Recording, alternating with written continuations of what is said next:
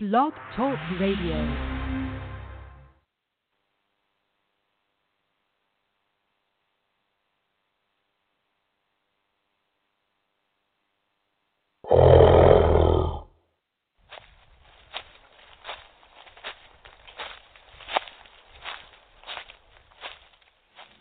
There's something outside.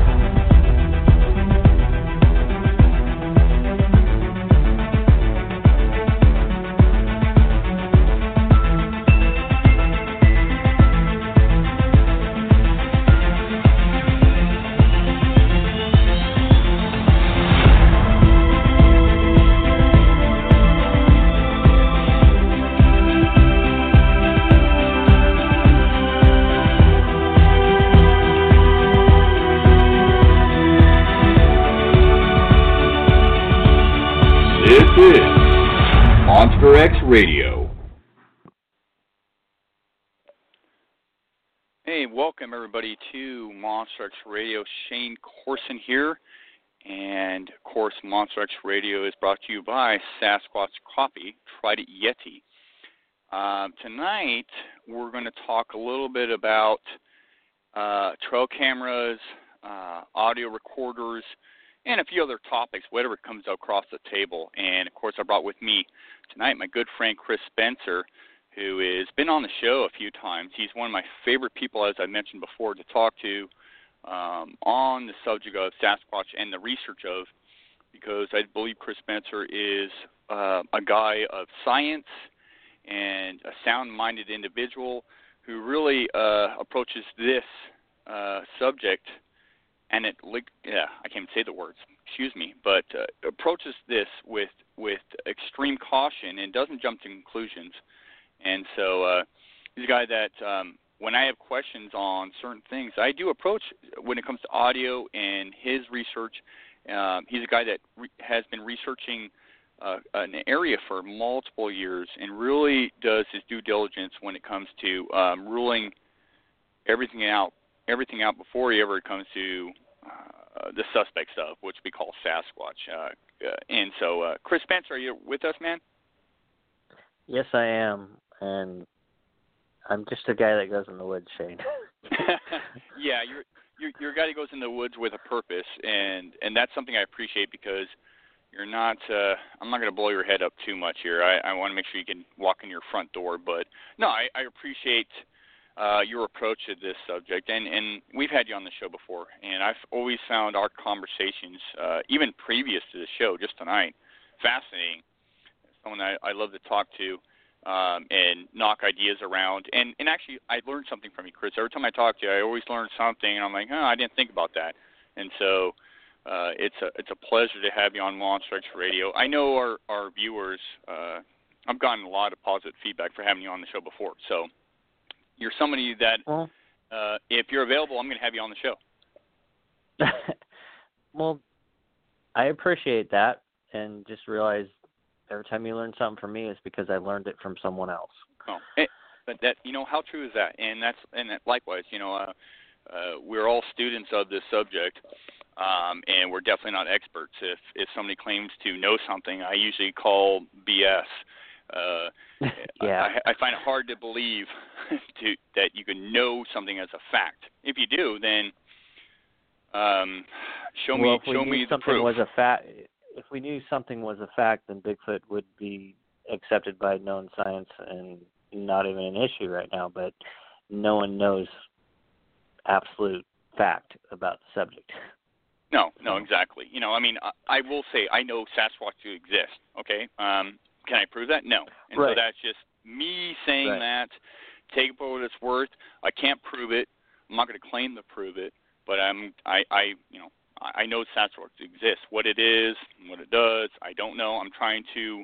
Uh, this is a journey, and so it's it's it's a fun journey, and it's fun to include people such as yourself along this journey, and uh, collaborate because uh, you know I think we're living in great times when it comes to this research because of the minds Absolutely. involved and the collaboration and the mindset. The mindset is huge in this game for me.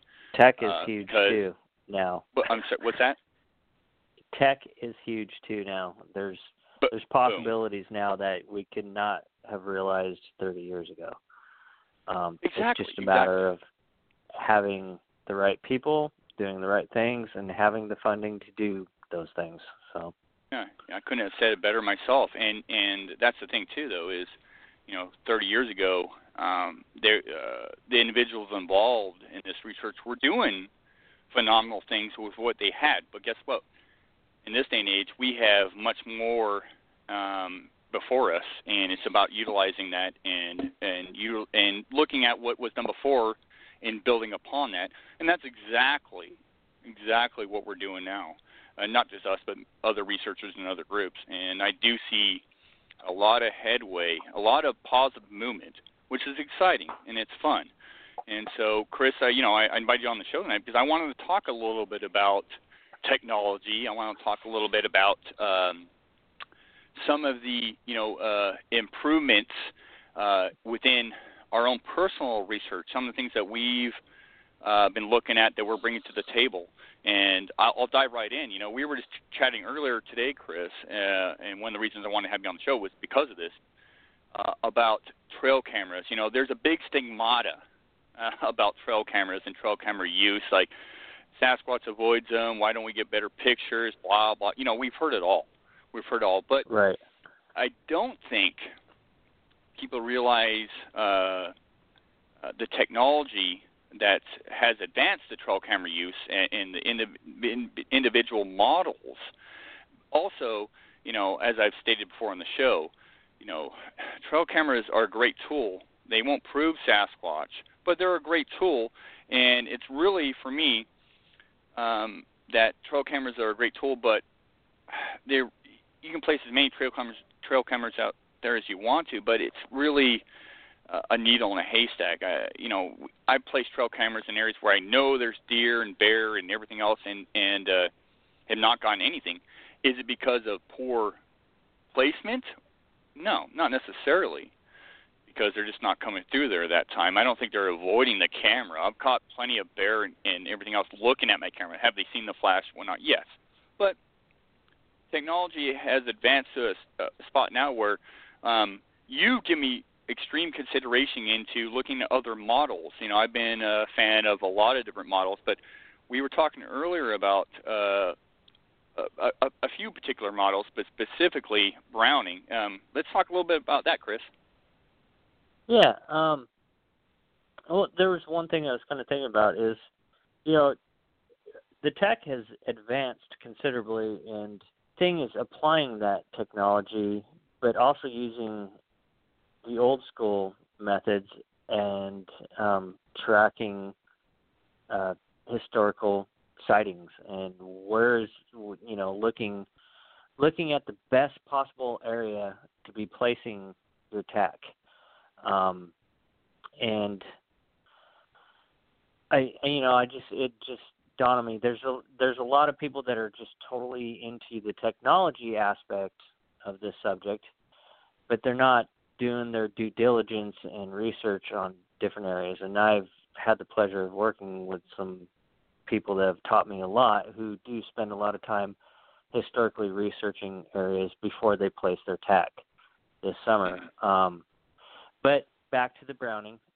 I bought a Browning last year for X1 specifically because we um, we were looking at plot watcher functions. Um, we were, ta- you know, like you said, everyone says Bigfoot avoids cameras, this and that. Well, let's take an actual plot watcher which puts out no sensor, no nothing. It's just a camera, and it takes a picture every five seconds from dawn till dusk. Um, so anything that comes in front of it, there's no no sensor out there that anything can sense or whatever. It's this thing's just a camera taking pictures constantly. Right. And that that was kind of where we were going last year, and um, my partner at the time uh, he had a plot watcher, which was great, but the pixel rates or the pixels on the uh, plot watchers, they're they're terrible. They're like three megapixels. So anything that comes into range, um, unless it's like right in front of it, it's there's no detail to it. So I started looking for a camera, a game camera, Mhm. that did the plot watcher function, but with a higher megapix on it. And it, and Browning came out with this Black Ops last year, and I have Yeah. I bought a 2016 model. It it can go up to 12 megapix.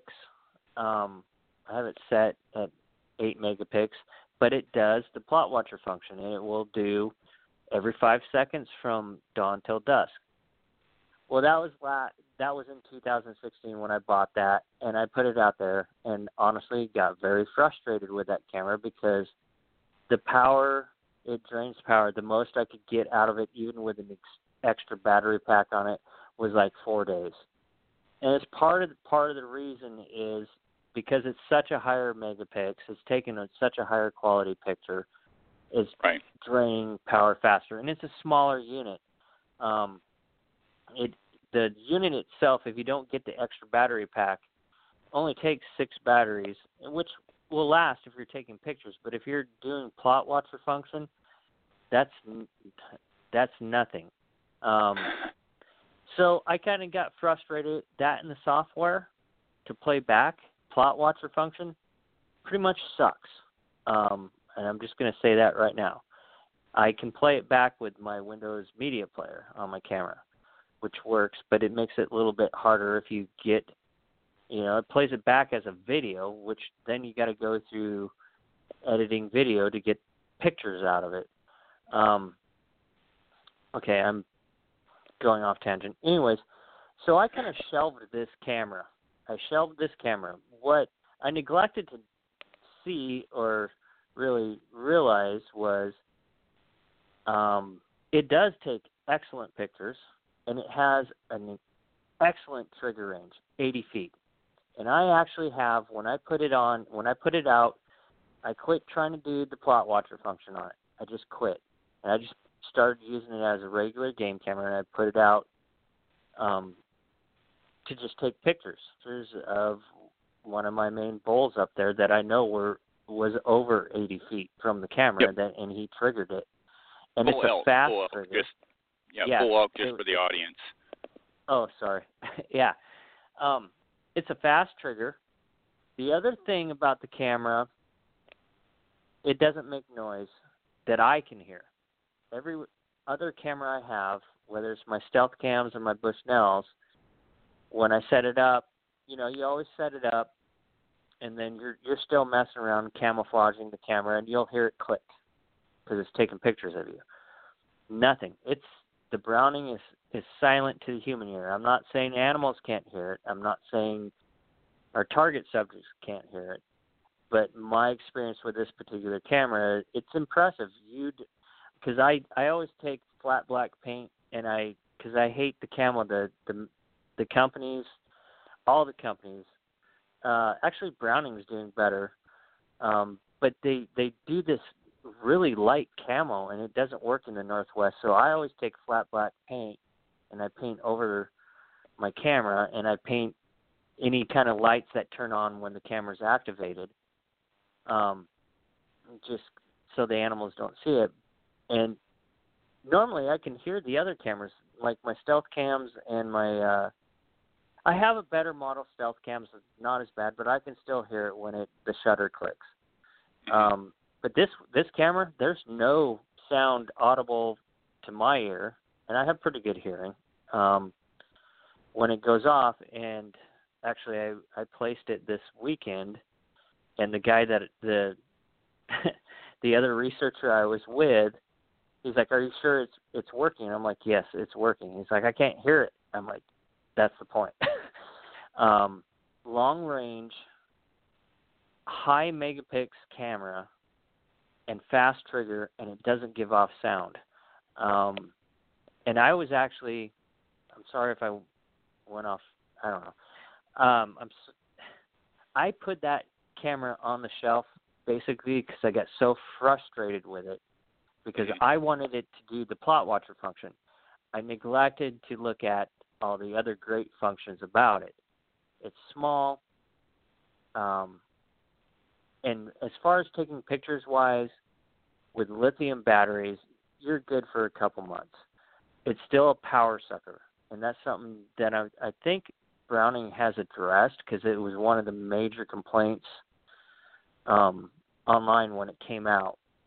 And so your 2000, mine's a 2016 model. I think your 2017 model is probably going to do better power wise because that was a huge complaint uh, to the company about it. But as far as trigger range, trigger speed, and just silence, and it's it's a blacked out IR. So it's it's like you don't in most cameras you will see the um, IR lenses on them, and that that's frustrating because they Right. yeah, they shine. They just stand out like a sore thumb.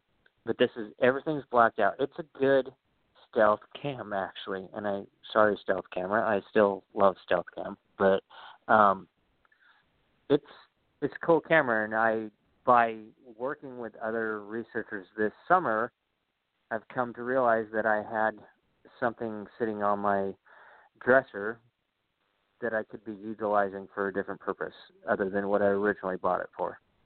I'm done. Yeah. Uh, yeah. The the uh, now the the 80 feet range is pretty profound. I don't know if people know this, but you know uh, they these camera companies, Browning, Stealth, um, Wild Game Innovations, all these different companies always claim that their camera, you know, they always put a tag on there, 60 feet, 65 feet, 70 feet, 80 feet. You're you're saying the Browning is legitimate with 80 feet? A- absolutely, absolutely. Because I, I mean, I, I, it's been on my dresser for a couple months, but you know, I still used it for a year just as a camera, and I'd place it, and I was, I had animals when you had a clear, when I placed it in a, a clear range where there's no branches in front of it. I had animals setting that off that were at least 80 feet away. I have no doubt about their range. I think their range is actually spot on. And like you said, all these other manufacturers, I I mean, uh, several of my other cameras, I all I have stealth cams and Bushnells. They claim the 70 foot range, but I've yet to see it happen. Um, Right. The Browning, I can say it do have an 80 foot range, and Yeah. I I think it does have a fast trigger. So. Well, those, those are two key things when I'm looking at a camera is not just the trigger speed but the range because uh, you know it's one of those things where you buy a camera it says one thing and it does another.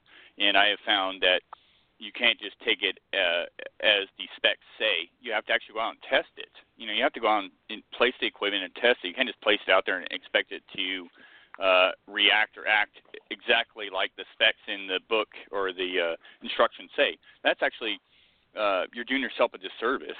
you actually go out there and test it. right. And if it does 80 feet, that's fantastic because that that's a huge range. Uh, I don't know if people realize how big a range that is. That that's big. I mean, that's going to capture a lot more than 50 feet, 65 feet. 80 feet's huge, and if that lives up to what it says, that's that's a big range. Chris, and that's important. I I mean, I, you got me kind of sold on that. I'm going to go out and purchase some myself, uh, just to even test it out. Right. And yeah, Well, I I will just say disclaimer. I've had issues with the software that they sell it with. I've had power issues with it. I've kind of worked the bugs out. Um, but it's it's not a perfect camera, but like I said, mine's a 2016 model, and I think Browning has addressed, at least I'm assuming they've addressed some of the complaints because all my complaints were complaints about it. So Mhm. the 2000 2017 model might be better. You know, I just want to say one thing. I, like I said, I know all this because of other researchers that I've worked with, and they've they've helped me become a little more tech savvy. And uh, you know, I, I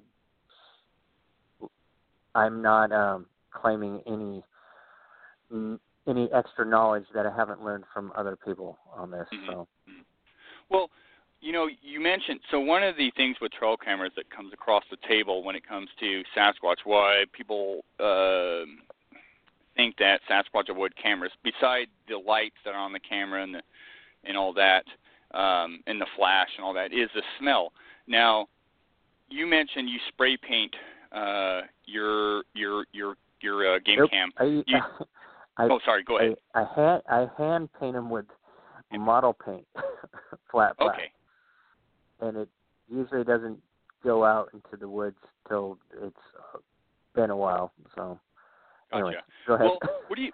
Yeah, no, that no, no. Thank you for clarifying that. Um, I think that's actually important because a lot of people. I know of other people that have spray painted them, and I think there's a. I mean, there's. There, I know the smell of spray paint.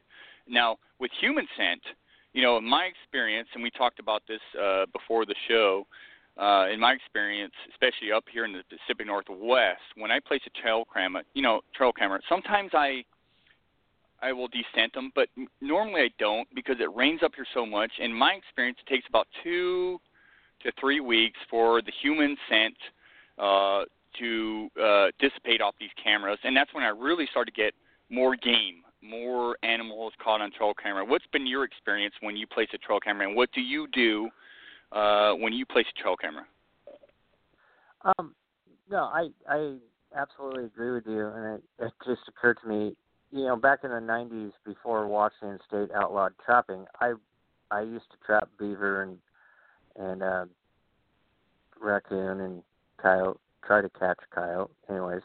But scent's a big thing when you're setting traps, and uh, an old timer that was teaching me how to trap basically told me when you first set your land traps at least you don't have to worry about water animals as much but it's going to be several weeks before anything comes near it.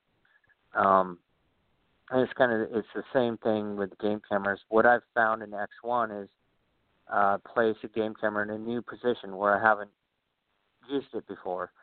Um and if it's at a level um where the animals can reach it or smell it um it's kind of avoided for a couple weeks, a week to a couple weeks. But then after that, I start getting an influx of a lot of pictures. Um, interestingly, I'll go in there. I do nothing like you do. I, I don't try to descent the camera. You know, I don't. Because I'm in there anyways. When I go into X1, my smell's there. Um, Right. and part of the reason I go, well, part of the reason I do what I do in X1 is I've I'm always tried to become a part of that environment, and I think I've kind of accomplished that a little bit. But after a camera's been placed in a new place, um, even after I go back to it to change out SD cards or batteries, what have you, uh, there's that same day on it of animals.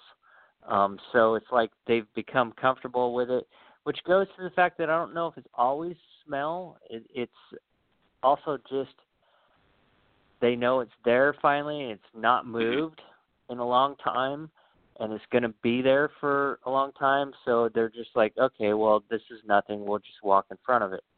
If that makes any kind of sense to you, I I Mhm. almost I I think smell does have a part to play, but I think more of it is the animals notice the cameras and then it's something new and then when it's not new anymore uh, then they get closer to it so Right.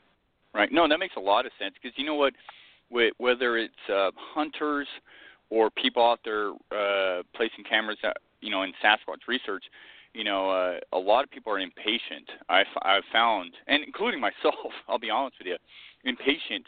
You know, we like to place trail cameras out there, and then we get all giddy, go, "What's on there?" And you, you pluck the trail camera. I think prematurely in a lot of uh, ways. You know, hunters when they're placing a trail camera in an area, they're usually putting on a game trail or something like of that nature because they're they're looking for that buck. I mean, they're looking to see uh, you know their their quarry. Where you know, and bigfooters they're kind of the same way. You know, they're looking at you know, but they don't they're not patient enough to leave it sit and settle and let uh, kind of nature take its course where it it looks like a part of the environment. You know, I mean, it's always going to stick out like a sore thumb. You know, it doesn't matter what you put out there, but a trail camera really sticks out. You know, um, you know, most people when they put a trail camera out there, you put it on a tree and it's got the straps around there or or some sort of uh, tie and whatnot, and it really sticks out there. I mean, it's come jutting off there. It's plastic. It's got lights. It's got a smell to it and so it really sticks out there. And uh, I mean, even when you capture an animal, a lot of uh, in a lot of uh, ways. I mean, how many times, Chris, have you put a trail camera out there and you caught a deer, an elk, a bear looking right at the trail camera? I have a picture right now of a bear eyeball. The bear came in two days in a row, and he just rubbed on it, and he's looking right into the lens. He's like, and I almost think he's thinking he's seeing another eyeball or something because he's like right up there. But yeah, and the squirrels. The squirrels are terrible. If you put a your camera on a tree that a squirrel is claimed as his territory, that squirrel will rip any camo you have around your camera off, and you'll get hundreds of pictures of squirrel butt. and I found I found that birds, you know, I just recently I was up at the Mount Hood area uh with my with uh my co-host Gunnar Monson and I had I just placed, you know, I was placing a trail camera out in our area for a couple of days and I had a bird fly right up and look at this camera and and you know, looking at it, looking at it, it flies off. But it looked at it and you know, it was like, "Oh, what the heck is this?" and it flew off. Um animals do that, you know, uh, all the time. Uh, it's not my first experience with a bird flying right up to my camera, or a you know a deer coming up, or a bear um, coming up and recognizing this foreign object in the woods.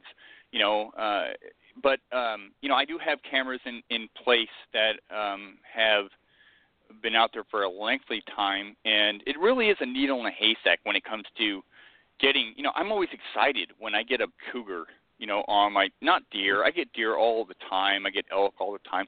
But when I get you know, yeah. a predator, When you get one of uh, those something apex, that a, a, apex Yeah. predator, that's that's and that's that's totally me. Uh, you know, I've I've gotten bear and I've gotten bobcat in X one. I've yet to get a darn cougar, and I was so excited when I got the bobcat last year. He was chasing rabbits, and the only reason I got him is because I placed my camera about a foot off the ground. Um, and anytime I get anything other than deer and elk, I'm super excited, and squirrel, of course. Well- well, Um, you brought up another good point, though, Chris. Is that uh, know, thinking about this is not just hunters, but you know those researching and putting cameras out there for Sasquatch. How many people place their camera? You know, like, oh, I gotta put my camera eight feet off the ground to capture an eight feet, eight foot creature. You know, I really, I'm a big proponent of placing your camera in an awkward position, whether it's in, you know, two feet off the ground, or I'm not sure if you've done this, Chris, but have you um, have you placed a camera on a limb facing down, like on a tree facing down on an area that you No. fi- uh, no? but one one of uh, the researchers I do work with, Gerald Mills, he's utilized a pole and stuck cameras. He created his own he created his own mount for his cameras, and he uses uh, Stealth Cam and Moultrie.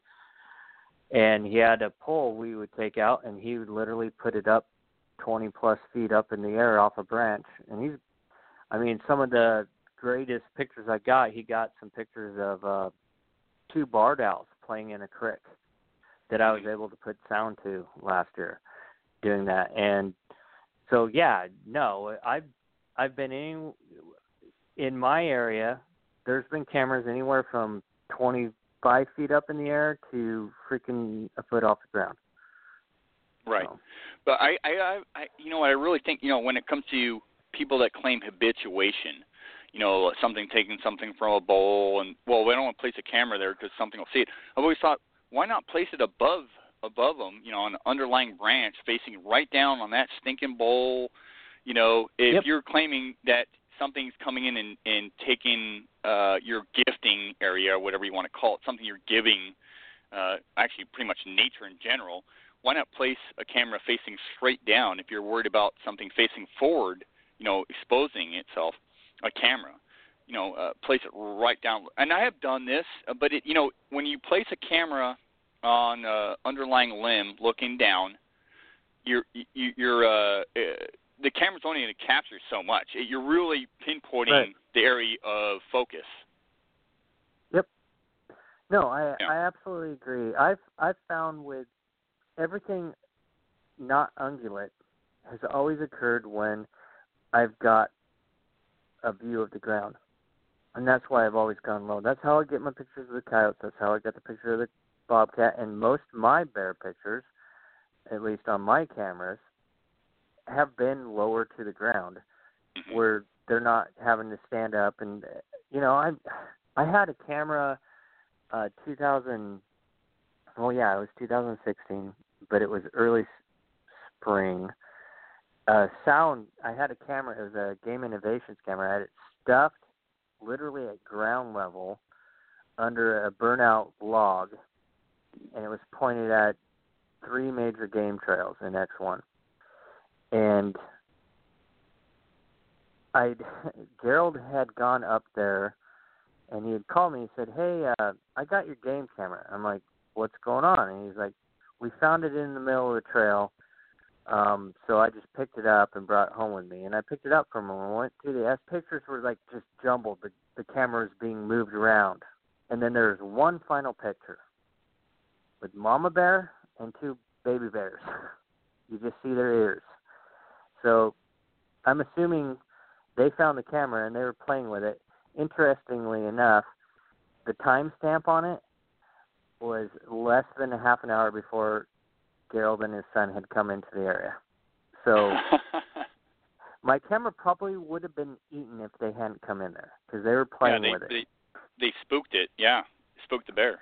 So, but yeah, most of my I didn't, you know, most of my cameras, as far as getting predators, have always been lower. Um, you know, I get deer and elk all the time. That's just a given when you place them higher. So, I, if I was going to recommend to anybody, place place them at all levels. If you got multiple cameras, place some really low and place some up high. Um, you never you, you never know what you get, but Right. that's just been my experience. So, and I Oh, look sounds at, like a box. Sounds like a box of chocolates. You never know what you're going to get. But you know the the the camera placement. I I'm a big fan of placing them lower. You know, you could you, if you even if you place a camera. Oh, me too. I now I honestly, Lower. Shane, I didn't mean to. I didn't mean to interrupt you, but honestly, now I do place lower. I'll I'll take a picture of a Bigfoot calf or foot. You know, I'll I'll take that. You know? Oh yeah, but you know that's that's the thing though, Chris. Is not many people do that because um, one they don't think about it. Two, uh, most cameras. I mean, we're talking when you when you're talking about researchers in general, those involved with Bigfoot research that are using cameras. I mean, it's it is a drop in a bucket. Those that actually place them lower, they always place them high, and they they make them very Yeah. noticeable. Even if they try to hide them, they're up high. I've found over the years. I mean, up high. I'm very much the fan of placing them lower, even angling them up uh, to to get that calf or whatever. I mean, because that to me is exciting. Well, okay. A couple years ago, I had two cameras stolen. Where'd I place them? I placed them right at eye level. I'm five foot nine, so they're right about my eye level. Well, if you're placing your cameras eight feet up because you're looking to capture an eight foot Sasquatch, you just placed it right where he can see it most. Right. That's how I look at it. well, and that brings up another good point, though, is a lot of the areas that I mean, we talked about this before the show. A lot of the areas that I love, love, love to place a trail camera are um, in areas where people are in, and I know my trail camera's going to be stolen. Yep. Yeah, and, And, that and, and that makes it very difficult. un- so, yeah. it's unfortunate. I've had two cameras stolen. I had one camera where some teenagers BA'd it. Um, but yeah, humans are wonderful creatures. Never mind. Sorry. No, yeah. Uh, people steal cameras, you know, when when they're visible, and we always try to make the cameras less visible. Um, unfortunately, that minimalizes the places we can place cameras. You know, I mean, uh, areas of sightings and whatnot because of hunters and hikers and just people in general. And so those cameras tend to, if they're uh, if, if a human can see them, um, they're probably going to be gone. well, you know, the other thing we were talking about that you pointed out that you know, I I'm doing better at now is camouflaging my cameras. Um, I I think if you're going to get into this subject, uh, you got to think outside the box and really think about how well you see the camera. And you know, we kind of talked about using natural things earlier um, versus I've been using a bur- uh, camo burlap, which is great. It'll hide the strap and this and that, but the animals find it, and you know that for what whatever the smell burlap is, the animals find it and they rub all over it. They tear it up, and then it, then you got a human that comes along and they see it. Um, if you can utilize the moss and stumps and logs like you were talking about, mm-hmm. that's what you need to do because you you put it into a natural area, and this comes in with the scent thing that you were talking about. I, I really think the the burlap that I was using as camo, I think the animals smelled that it was out of place, and that's what it's. So if you can utilize the the natural material in the area right. to camouflage your camera, I think you're better off that way, and that'll that'll probably discourage the elk and the deer from chewing on your burlap camo, if that makes sense. Yeah, um, yeah, it does. But I, I think people really get tied up in the fact that uh the, everybody thinks there's all these trail cameras out there, and and but I mean, how I mean, like we talked about, it's really hard to get um, bear and cougar on, you know, uh, apex predators on camera. Um, and there's areas, you know, where I mean, I'm stoked when I get the bobcat, uh, but you know, uh, we're talking about probably you know, Sasquatch being probably um, that much harder to get on camera. Only, you know, for a lot of reasons, but one being there's probably a lot less of them, and then really you're trying to pinpoint a location where they may be traveling, and uh, that makes it very difficult. I mean, in your opinion, Chris, why haven't more? Uh, why why don't we have better pictures of Sasquatch on camera on trail cameras? because I, I, this is my thought, and it's I think it's quite a few other researchers' thoughts. Um, they see it before the trigger can go off. I mean, most like we talked about just a little bit ago, most uh, companies, you know, spout off how they have a 60, 70 foot range, and that's n- not necessarily correct. And I'm I don't know what a Sasquatch's eyesight is like, but I have a feeling they they spot the camera before they trigger it and they just avoid it because they know it's out of place. It doesn't. It's not supposed to be there, and it's uh, probably a human thing, and and they honestly they avoid us. So if they see something out of place, they're going to avoid it, and so I'm sorry, I keep saying and so. Um, You're the trigger range, the the trigger range is huge. I think the with Sasquatch, it's not only my personal hypothesis, but I know it's several other people's hypothesis that I really respect. They see it. If you've got a longer trigger range, and if you can position your camera in such a way where they don't see it, you might get a picture. And I think, and there's uh, honestly saying there's people out there who've probably gotten pictures, and it's just not being shared. That's my opinion. So. Yeah, no, I agree. I mean, I think I've I've seen some really compelling trail cam video, trail cam pictures out there that people don't share, other than some of these symposiums and conferences because they just it's a, a comfortable place to share them. I think there's actually a lot of really compelling uh, footage and pictures of Sasquatch that just aren't shared in the public. I've seen them, and there's no doubt that those are very compelling. It won't prove the thing with trail cameras is it won't prove the existence of Sasquatch, but it may be another piece of the puzzle, uh, especially being captured on on a camera more than once, whether it's video or, or a picture. Um, but you know, given uh, someone that's researching an area, if they can capture something of that nature on a camera, um, it could add to their research, and that could be, uh, uh, you know, create, you know, um, uh, quite quite a, a piece of the puzzle. Uh, you know that oh hey I'm I'm actually placing my camera in the right area at the right time, and then they can go forth from there. Um, but that's you know, Right. it really is that difficult. The well, the other thing is, I think, you know, a a, a picture's not going to prove anything, but maybe it'll spark some interest in actual scientists.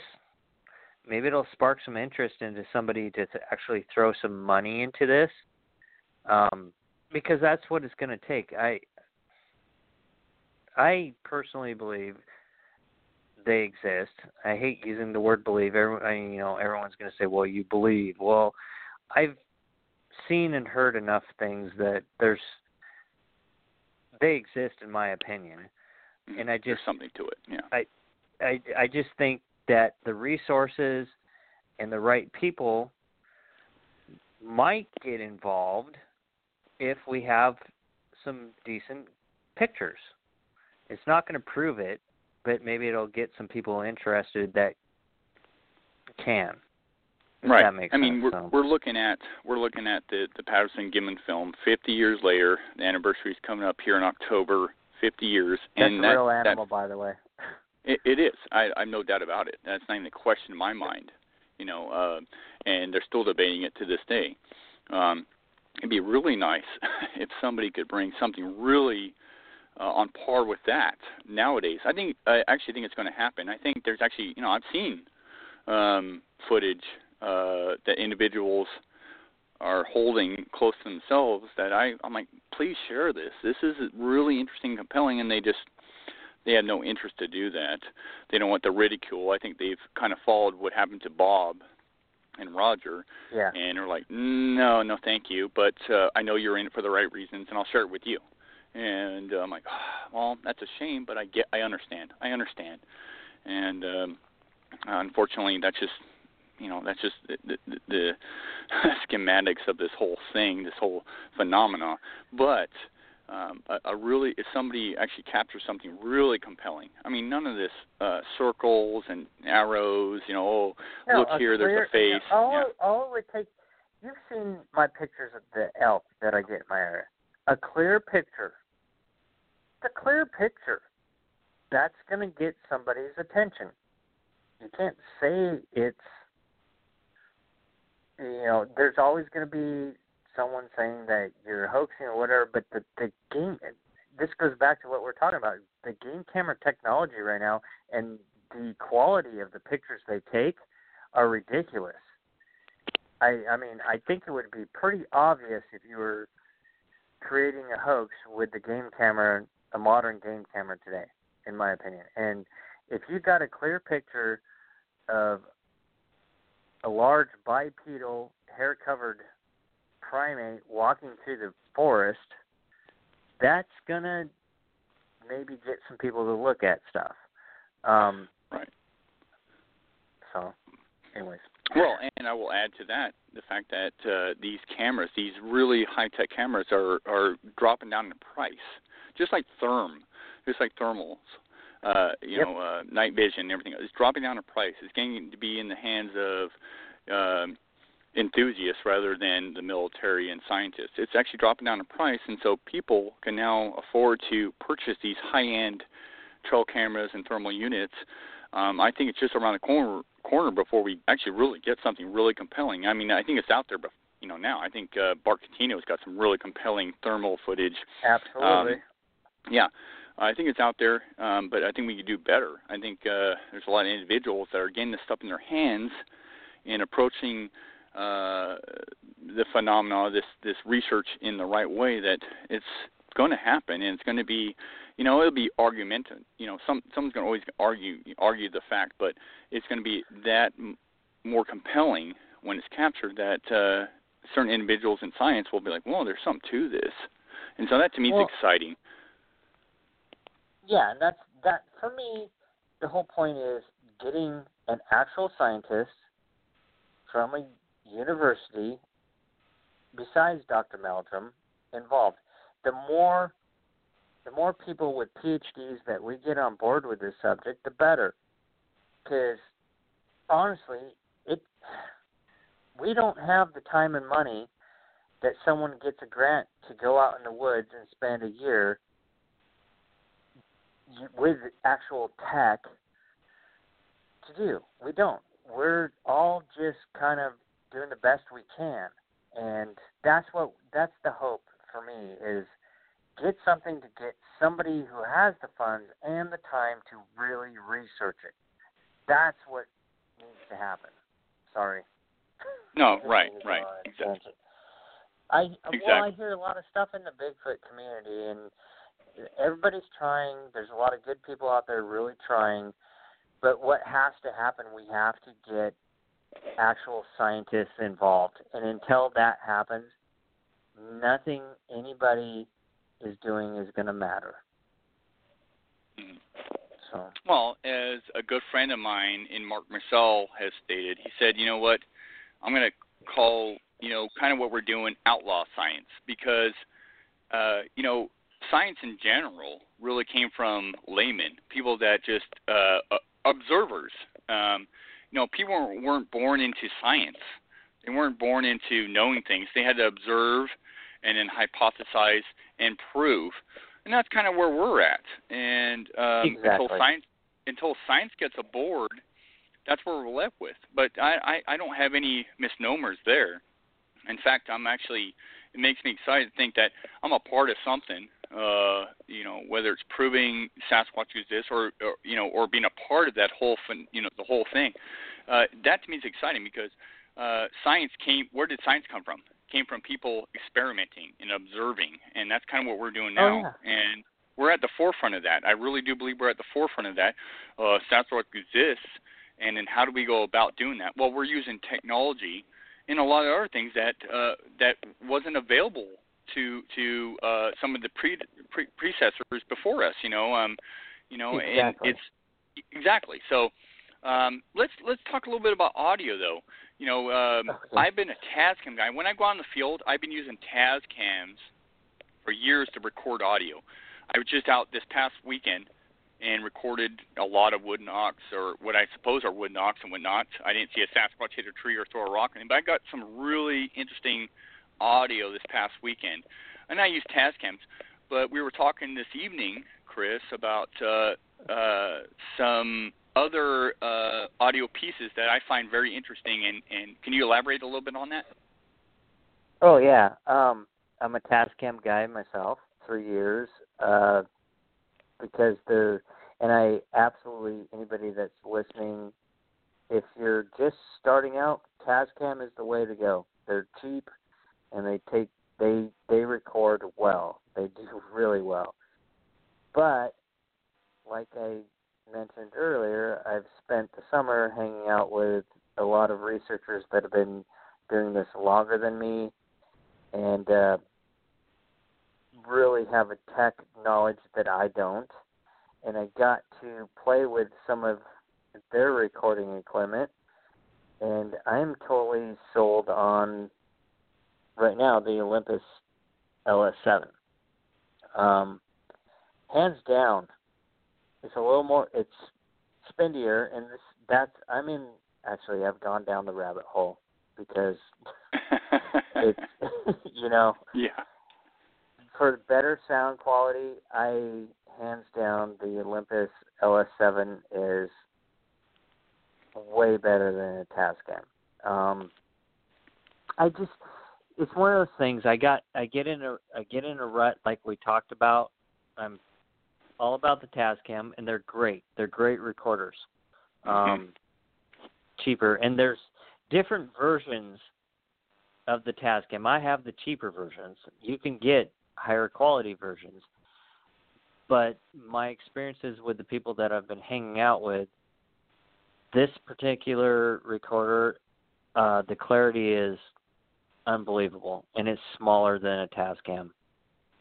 Um, the greatest thing about it is you can actually set it to record at specific times. With like, I use the Tascam uh, DR05.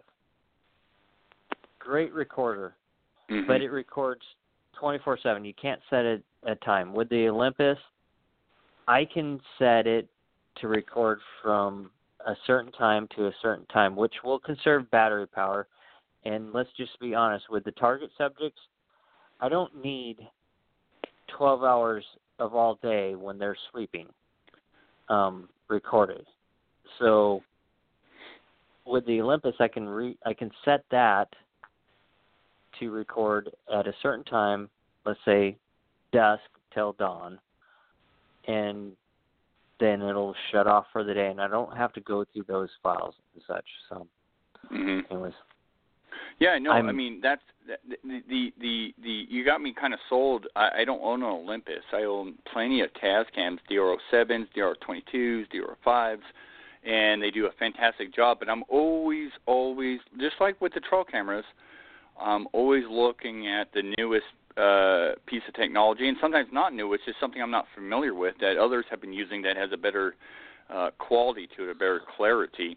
And the Olympus sounds fantastic. You know, I mean, we're talking. You know, a lot of people people listen to the show are you know uh, not researchers. They're not in the field doing this stuff. They're l- looking at the show um, to maybe learn something. And and um, what I what I want people to understand is that there's a lot of uh, quality researchers out there, you know, upping the ante. They're looking at technology, how to better the game, how to better to do, do what they're doing, and that's exactly what we're doing here. You know, most when when you uh, look at science in general, and we're talking about funds here, funding.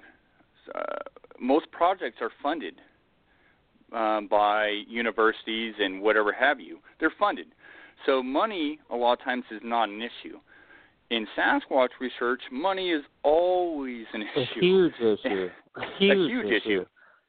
Yeah, and that's one of the. I mean, quite honestly, I think it's why we're not further ahead in this field is because it's out of um, you know uh, enthusiasts' pockets. Uh, you know, this is a thing where people have day jobs and families.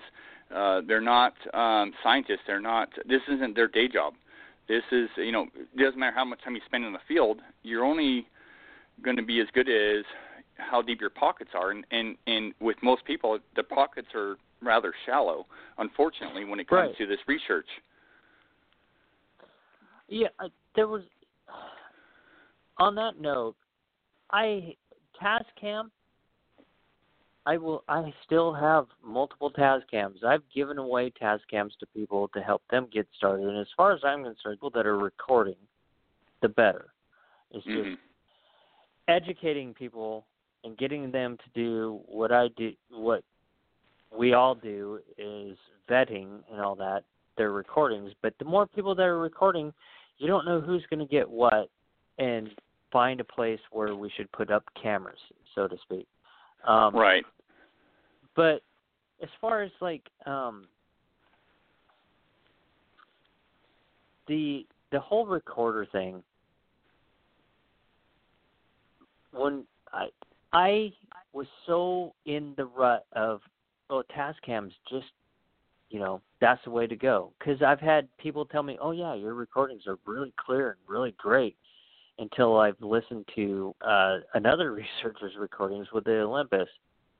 This summer we were camped out and we we recorded some stuff and what my recorder my Tascam picked up all sounded distant and all looked distant upon sonic visualizer.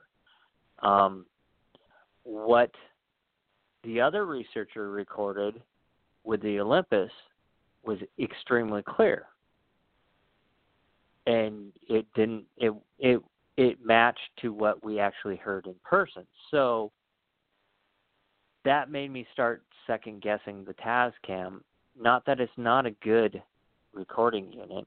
It's just that once you go down the rabbit hole, there are better out there, and I'm actually upgrading now. So Right, right. But you know, uh, as we we're talking about, it, it really comes down to funding. If if if science really jumped on and people were like, "Oh, they're not going to do that," well, maybe that's true. Maybe science will never jump on to this unless there's a body brought forth. But I mean, this is what um, every researcher, uh, honest and true researcher, is dealing with. Is they're dealing with uh, the amount of money they have to spend on the equipment. Now the equipment's coming down in price, um, and we're getting, I think, better at utilizing and, and using this um, cheaper equipment or equipment that we can afford. But it's still it's still um, far far from you know what uh, funded uh, uh, you know science utilizes. I mean, when when when science goes down and go, okay, we're going to go uh, um, count the amount of gorillas in Congo, and they'll spend three months, and it's fully funded with every piece of equipment you can imagine. Oh yeah, that's hundreds, not that's not hundreds that's, of thousands yeah. of dollars funded. hundreds of thousands of dollars, and and there's no so there's no real surprise there when they come back with really good. Um, piece of evidence and and and, and numbers and and everything's cataloged because not only do they have the funding but they have the people in the field. And that's another thing right. is the people in the field because they you know a lot of these expeditions that they put on that are funded um are or they have a, a huge amount of people in the field. And when you look at the research of Sasquatch it's you're talking about handful handful of people in certain areas where Sasquatch may not even be present, and yet they only have you know a week or two, or if, if even that. And so well, that's, no, that's it's not what I was about mind-boggling. to say. That's what I was about to say, Shane. It's like, I for me, I get to pick maybe two, three weeks off in the summertime, and that's depending on what work's doing. I've been generally, yeah, I just got the weekends. That's it that's not you know that's not what needs to happen. You need someone out there for months on end to a year doing something. So yeah, you nailed it. I mean, that's that's the truth though, is that you know, here I moved from Oregon to Washington to do this research and to do it better than I was doing before and to put myself in a better position to do this research. It's still not enough. It's still not enough. And I can realize that. You know, I'm one person. Um, and yet I'm involved with uh you know, the Olympic project. It's still not uh, a big enough number. There, the funding's not there, the numbers aren't there, and you're really a speck it's, in a bucket. time. When a you lot look at the time. yeah, in time. Yeah yeah yeah. So it's not mind boggling you know but what we are doing and what others are doing is utilizing technology uh, to better themselves um, in the field. And fortunately it's you know uh, technology uh, with certain pieces of equipment is dropping in price. And and then we can you know you know time test this equipment in the field and better our results uh, and I think you know over long term. I mean, everybody's always oh, we're in the age of shock and awe. Everybody wants yep. something here now, but real science and real perseverance, it's a slow, tedious, boring process. exactly. Yeah. Mm. Well, well, Chris, um, um, any final? You know, we're almost about done with the show here, but is there any uh, final thoughts you have? I mean, you've been working X1 for multiple years now. I mean, uh, what are your thoughts on working in an area for a period of time, uh, such as yourself? Um, for me, it's just I have to remind myself. I when I started, I'm committing myself to this area for the rest of my life. Um, this year, I've spent a lot of time in other areas with other researchers learning and um, kind of neglected X1. I have so much freaking audio that I have not even reviewed yet because um, I still put audio up there. Uh, it's just you stick with it when you find it, and you you got to stay the course. Basically, God, that sounds lame. Sorry. it's just, yeah, I'm, it may it may sound lame, but it's the truth, though. That's the truth, though. And and you know, I mean, like I said before, I really do feel um, we're on the pinnacle of big things here. I mean, I've heard that from a lot of people. You know, uh, get off social media and just get out in the woods. I mean, people are um, those that I work with are really excited about what's going forward here, what's being discovered, and what's being um, how we're approaching the Sasquatch phenomena in in the field and the research behind that. It's it's exciting, and I think there's big things to be uh, shared down the road here. That um, you know, it's no, we're not funded, no, but uh, we're determined to uh, really. we're standing on the shoulders of giants when it comes to those that are our predecessors. You know, those that have been involved with this Sasquatch phenomena for years. We're building upon that and bringing technology and the use of it to the forefront. And we'll see what happens down the road here. I'm excited about it in general. Uh, and so, yeah, uh, it's, it's exciting times, Chris, and I'm glad to have you on the show to talk about some of this technology and the use of it for those that are listening.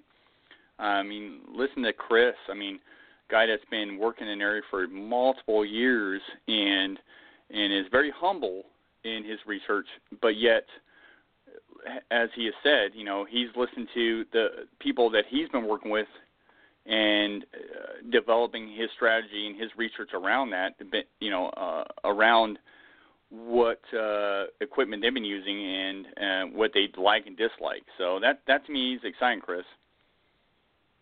Well, thank you, Shane. I mean, you're a big part of what I do too. I mean, honestly, it's it's not. I I I do what I do because of everybody else. So I well, just learn. I mean, yeah, no, but uh, you know, truly, uh, I think we're at the pinnacle of some big things here. It's just a matter of perseverance and uh, yep. getting past, you know, um, uh, the naysayers. I mean, quite honestly, because uh, we we can have people approach us all the time, as do I, as do you, say, uh, you know, what are you doing? You're wasting time. No, I don't think so. Uh, far from it. In fact, uh, I can't wait for the day that uh, they're proven wrong. Quite honestly. Oh, it it will happen, and then I can no, go it, bass fishing again. well, you already bass fish, but yeah, I guess uh, if you could take. Uh, you know your money well, put it on bass fishing tournaments again. So. yeah. Well, Chris, no, I just want to, uh, yeah, go ahead, uh, you know, finish it up. But I, I want to say I appreciate your you joining me here on Monster X Radio. I hope the the audience enjoys this show.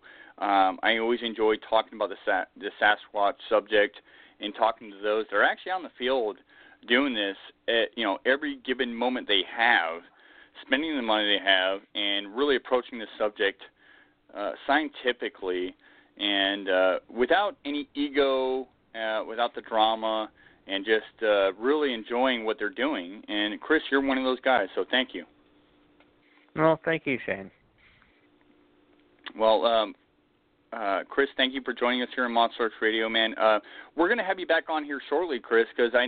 I'm working with you. We're going to do a show, folks, on audio and known animal sounds, and then we're going to, uh, you know, we're going to basically do a show on known animal sounds, and then we're going to play some suspect sounds. Those sounds, uh, whether it's vocals or wood knocks, that we find of interest.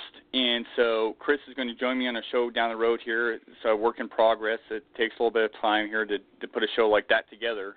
Um, show I'm looking forward to. Uh, and so uh, hope you tune in for that show. And I know um, um, Chris and I are going to be uh, really uh, you know knocking heads here trying to to uh, put this together. It's, uh, it, it'll be a fascinating show, and so I really appreciate those that are listening uh, to the show, and I thank you, Chris, for joining us.